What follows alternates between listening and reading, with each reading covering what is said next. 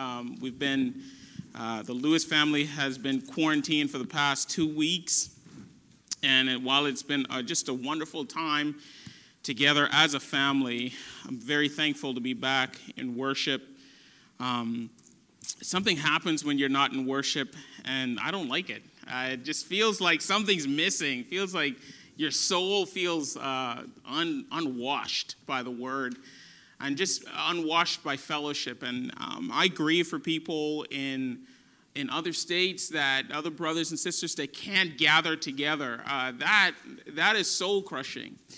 And um, God made his people to be in community together, and we grieve those that are unable to be in that community. And so let's continue to pray for our brothers and sisters who cannot worship, um, and let's continue even here to reach out to them as much as we can. Um, well, we start an uh, Advent series uh, over the next four weeks. We're going to be looking at uh, a pretty famous text. It's found in the book of Isaiah, Isaiah chapter eleven. In fact, turn your Bibles to Isaiah chapter eleven. It's, um, I think many of you have heard of the Jesse tree. Um, notice our Jesse tree over here to my left, your right. Um, we have many to thank for that uh, construction and the artwork that's on it, but it's to be a representation of this text in Isaiah chapter eleven, verse one through five. And the whole concept of, a, of the Jesse tree comes from this imagery in this text of a shoot uh, from the stump of Jesse. And uh, this, this entire text we're going to spend some time with over the next four, four weeks, and I'd like to look at Um, of course, our Savior, Jesus Christ, who we often say is the reason for this season. And we're going to look at four sermons. The first one is called The Savior That Brings Hope to the World. That's what we're going to look at today, the Savior that brings hope to the world. Next week, we're going to look at the Savior that brings wisdom to the world. That's verse number two. And then the Savior that brings justice to the world, verse three through five. And then the Savior that brings restoration to the world, verse six on down to verse number sixteen. Now, all of these are interlocking, and as we go through, you're going to see that. I'm going to borrow themes from all through this passage, but we're just going to commune um, in this passage for the next four, uh, four weeks, and I hope it's a blessing to you. Um, we've also created the, uh, the devotional, and so hopefully you've gotten one of those. And as Brad mentioned, that's meant for every family to go through. There's something in there once a day written by the people in our fellowship. So with that said, Isaiah chapter eleven, as we look at the first theme from this passage, the Savior that brings hope to the world, a Savior that brings hope to the world. We're going to read verse one through five, and then we're going to launch in here. Hear now the word of the Lord. There shall come forth a shoot from the stump of Jesse, and a branch from his roots shall bear fruit.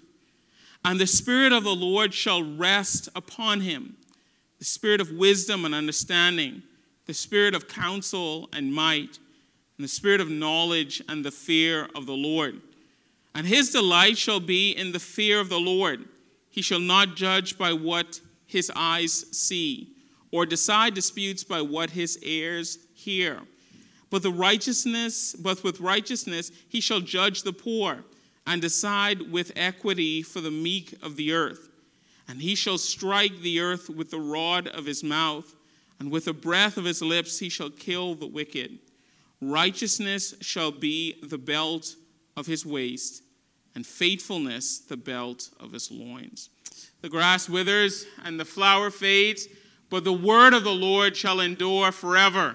And this is the word that will be preached unto you. Amen and amen. Let's go to our Lord in prayer. Father, we thank you so much that we can gather here today as your people and worship you indeed, in spirit and in truth.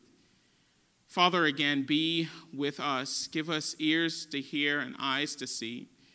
Help us as we feast off your word this morning, that our hearts might be stirred.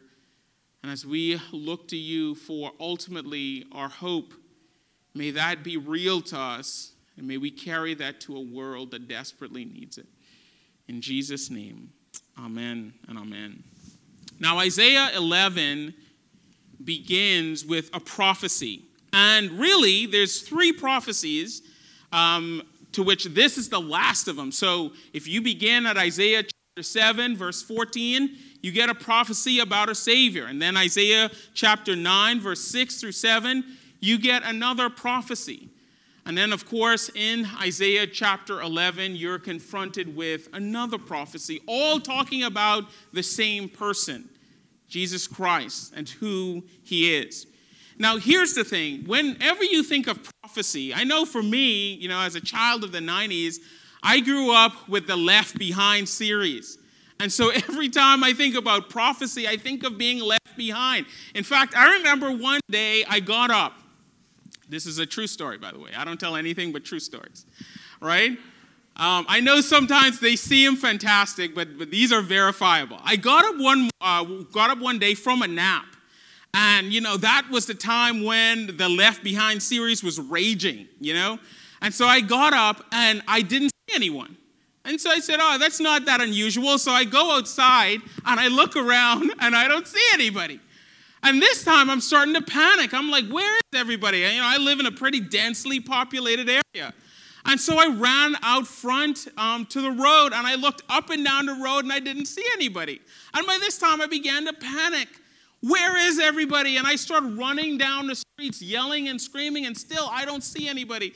And finally, I saw someone, and I said, oh, no, everyone's been taken, and I've been left behind, you know, because I saw a friend, and he's uh, not the kind of guy who I would associate to be a Christian. And so I started panicking even more, and I, and I started just yelling and screaming for somebody. And finally, I saw my mother. She was by a friend's house, and I just ran to her and gave her a big hug and started crying. She said, what are you, what are you doing? I said, I thought I was left behind, right? That's the imagery of, be, of a prophecy that you and I know. But, you know, biblically, that's not the imagery of prophecy. Every prophecy that we see in the Bible actually contains one of three elements that are up front. The first is this. Every time we see a prophecy, we are reminded to be watchful. If you go to Matthew chapter twenty-five, uh, when Jesus is talking about um, his return, he likens the kingdom of heaven to the, the virgins. And he says at the end of that, that the virgins who were watchful, when the bridegroom came, that they were the ones that went, and the ones that were not watchful were the ones that were left behind. And so one of the purposes of prophecy is for us to be watchful, to be mindful. The second purpose of prophecy is to bring us comfort. In fact, that's Paul's point in First Thessalonians four, verse eighteen, as he's talking about the day of the Lord. He says, look, all of you, comfort one another with these words, that Christ will come again. But the third reason for prophecy, when we hear prophecy, is that prophecy is supposed to be a source of hope. It's supposed to be a source of hope to us as God's people. And that's what we see in this passage in Isaiah chapter eleven, verse number one. We're confronted with a prophecy that is designed to give the people of God hope. And by the way, what is hope? Well, biblically speaking, hope is what happens when you combine desire and expectation. That's what hope is, when you combine deep desire with expectation. You know, um, the longer we stay in this season of lockdown, the more and more I find myself just longing to return to normal. Does anybody even remember what normal looked like? I'm struggling to remember what normal looks like, but my heart is anticipating it.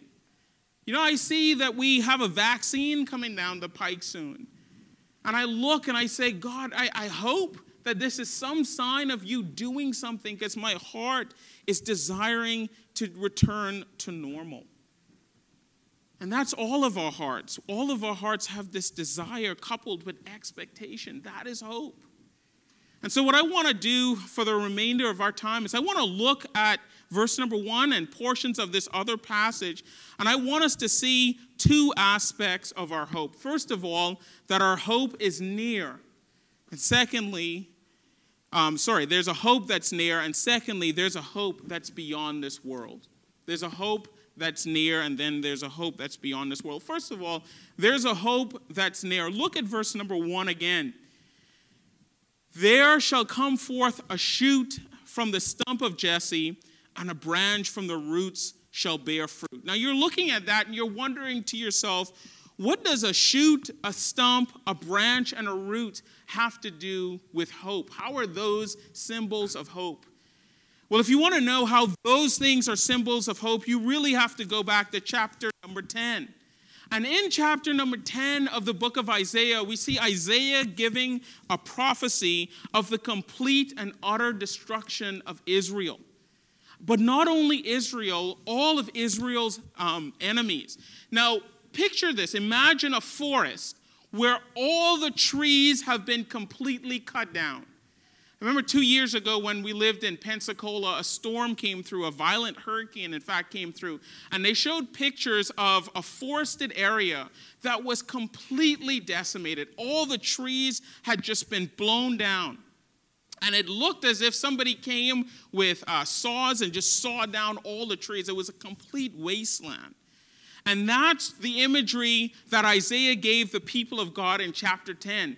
Because of your sin, because of your wickedness, God's going to cut down all of you, and all that's going to be left is complete isolation, complete leveling.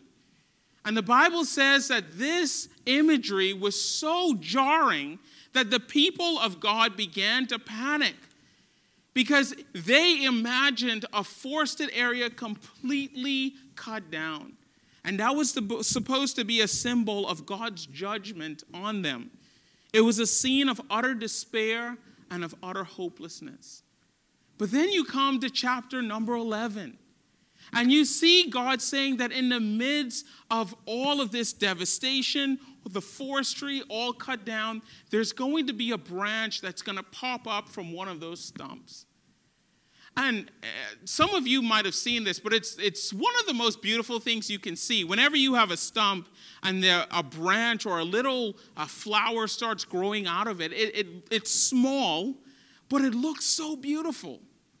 And God is saying within that branch, within, sorry, within that stump, this beautiful little branch, this beautiful little twig is going to grow up. And that's going to be a sign that his hope, God's hope, is near to God's people.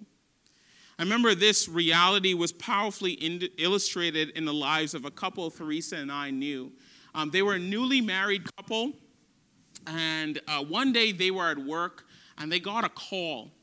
And the call that they got was that their apartment was on fire, completely burning down.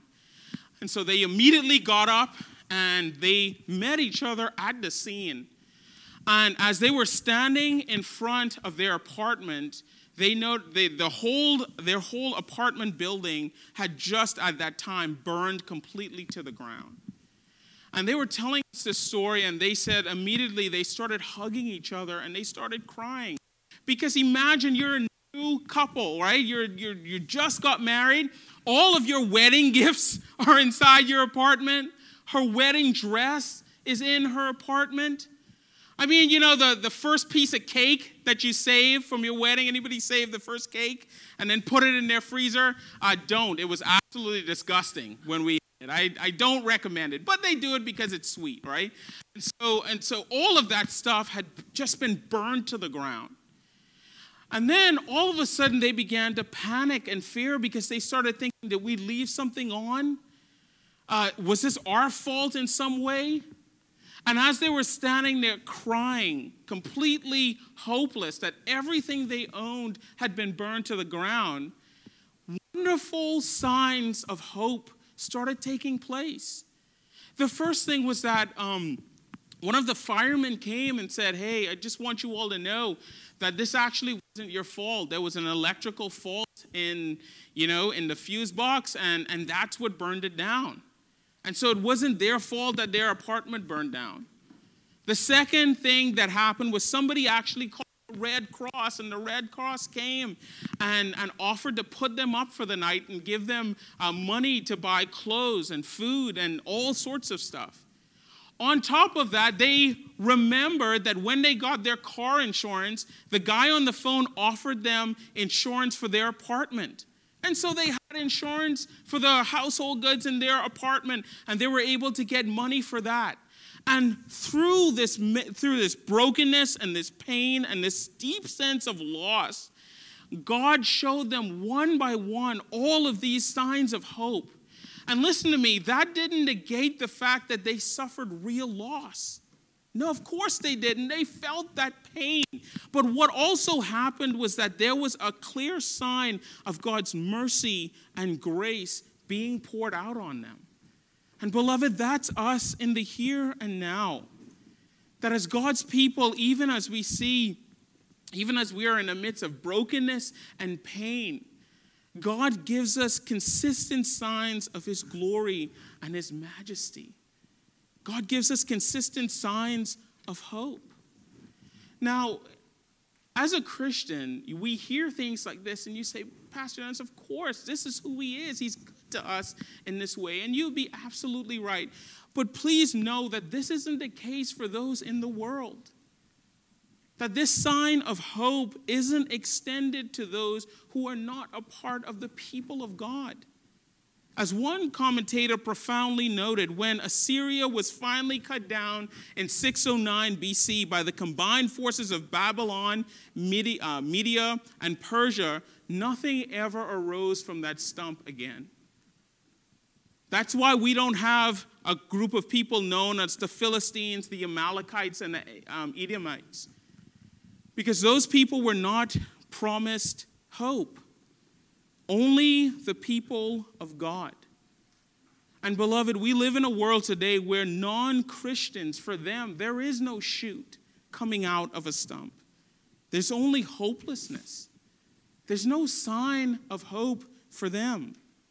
You know, I read an article recently that completely broke my heart. It said, for the first time in the history of the United States, it is projected that children will not live longer than their parents.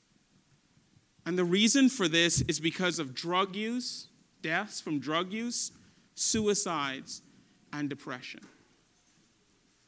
In fact, um, I recently read an article that in Japan, more people have died from suicide than the coronavirus.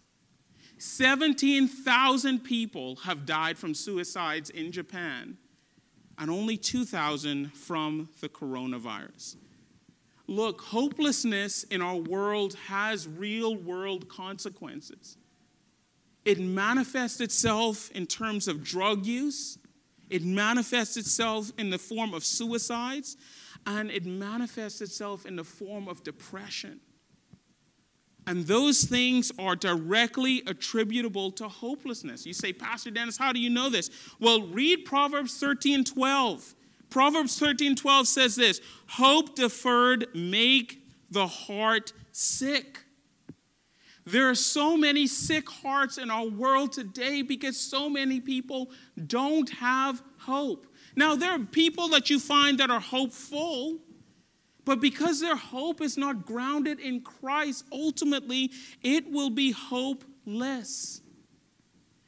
Beloved, I came across, I was talking to somebody yesterday, and, and I, I don't know why it took me this long for this truth to settle down, but they were just telling me about different things that are going on in their life. And I remember just saying to them, do you know, as a Christian, there is nothing in this world that can make us more happy and more satisfied than we should be right now? Think about that for a moment. You know, so many of us become depressed and downtrodden because we feel like there's something in this world that we're lacking. More money, more status, a better job. I mean, just think about that for a moment. Why do we, as God's people, get depressed? Well, it's because there's something that we want that we feel like we're lacking. But the Bible clearly tells us that we have everything that we need. We have this sign of hope. and it's rested on Christ. Now, don't think for a moment that God's people can't fall into the trap of trusting something other than Christ. Israel certainly did. You know, one of the things about the Bible that you see is that even though Israel were the people of God, their hope rested in an earthly king. Think back with me in First Samuel chapter eight when Israel demanded a king even though they were living in a theocracy. Or think back with me even at the beginning of Isaiah in Isaiah chapter six when the Bible said that the day, the day that King Uzziah died, um, Isaiah finally saw the Lord. Why? He was a prophet. He was a believer. He prophesied about the things of God, and yet his hope was in the earthly king Uzziah. And God finally had to remove King Uzziah because that belief, that trust that Isaiah had in King Uzziah was preventing him from seeing the Lord. So what do we, what do we think about this? What, what should we glean from this? Well, God is telling his people, us, that a shoot will come from a king, and his name is King Jesus. Even in this passage, notice with me in verse number one again. It says, there shall come forth a shoot from the stump of Jesse. Have you ever thought to yourself, why did he say stump of Jesse and not stump of David? Why did he emphasize Jesse? Well, he emphasized Jesse because Israel was prone to put their trust in kings. And he's telling them that the kingship is ultimately a failure, and it was. Israel's kingship was ultimately a failure were it not for Christ. That no earthly king, no earthly situation, no other hope, whether it's a vaccine, economic stimulus, or new administration, can ever supplant the hope that you and I have from Christ. That's what's being said here in this passage in verse number one. That the shoot and the stump and the branch and the root, all of that is, is a reminder to God's people that our ultimate hope is in Christ. And the ultimate hope for this world is Christ. And that there are real world consequences for the hopelessness that is being, uh, that we see in the world. Notice the second thing. There's a hope that's beyond this world. First of all, the hope that is near. The hope that is near is Christ. He is near. But there's also a hope that's beyond this world. Now, people in Isaiah's day never got to experience the hope that's mentioned in this text. In fact, look at verse number ten through verse number twelve. It said, in that day, the root of Jesse, who shall stand as a signal for the peoples. In other words, a signal means a banner of righteousness. Of him shall the nations inquire, and his resting place shall be glorious. In that day the Lord will extend the hand yet a second time to recover the remnant, the remains of his people, from Assyria, from Egypt, from Pathros, from Cush, from Elam, from Shinar, from Hamath, and from the coastlands of the area. He will raise a signal for the nations and will be and will assemble the banished of Israel and gather the dispersed of Judah from the four corners of the earth. Now, Israel at that time would not have experienced that. That was a hope that was far off for them. So you might be asking yourself the question, if it is a hope that's far off from them, how can they hope in that? If, if a hope is that far off where they can't experience that, or they were never going to experience that within the person of Christ, how is this a legitimate hope? Isn't this a false hope? No, it's not. Here's the thing. Israel did experience this reality, and this experience, they experienced this reality spiritually, not physically. And here's how they experienced this reality spiritually. Go to, uh, flip forward to Matthew chapter one and Luke chapter three and read through, not now because it's pretty long, but if you flip forward and you go to Matthew one and Luke three, you'll notice genealogies, would you not? And as you read through those genealogies, what do you see? Well, there are times when I read through those genealogies and I see liars and thieves and prostitutes and covenant breakers and murderers. The genealogy of Christ reads more like a list of criminals and less like a, a list of those written in the book of life. And as God's people meticulously kept those, the records of those genealogies, that was to them supposed to be a sign of God's faithfulness to them. That the promise that was given to Abraham, even though they had sinned, even though they had uh, gone aside from the Lord, that that promise was still being kept because God was still keeping the people together. Beloved, look at your own life. Think about your lineage. Now, some of you have godly parents and a godly lineage, but if you go back far enough, you'll find some murderers and some thieves. You'll find some drunkards. You'll find some drug addicts. Of course, all of our stories, as they mix and mingle, are filled with brokenness and pain. And yet we see God's goodness in preserving a line. We see God's goodness in Christ. You know, for me, I've, I don't know my family history. I don't know, I never met my grandparents. Um... I only really knew my mother because my father had died. And what I knew uh, about my mother and what she told me, her family was littered with brokenness and pain and suffering. And there's some of us in this room that are like that. But one of the things that I take pleasure in and glory in is that despite the fact that my family history is littered with brokenness and pain, I know that at the end of that family history, there's Christ. And the redemption of Christ and his sacrifice and what he did offers me profound hope. And that's the hope that this world desperately needs.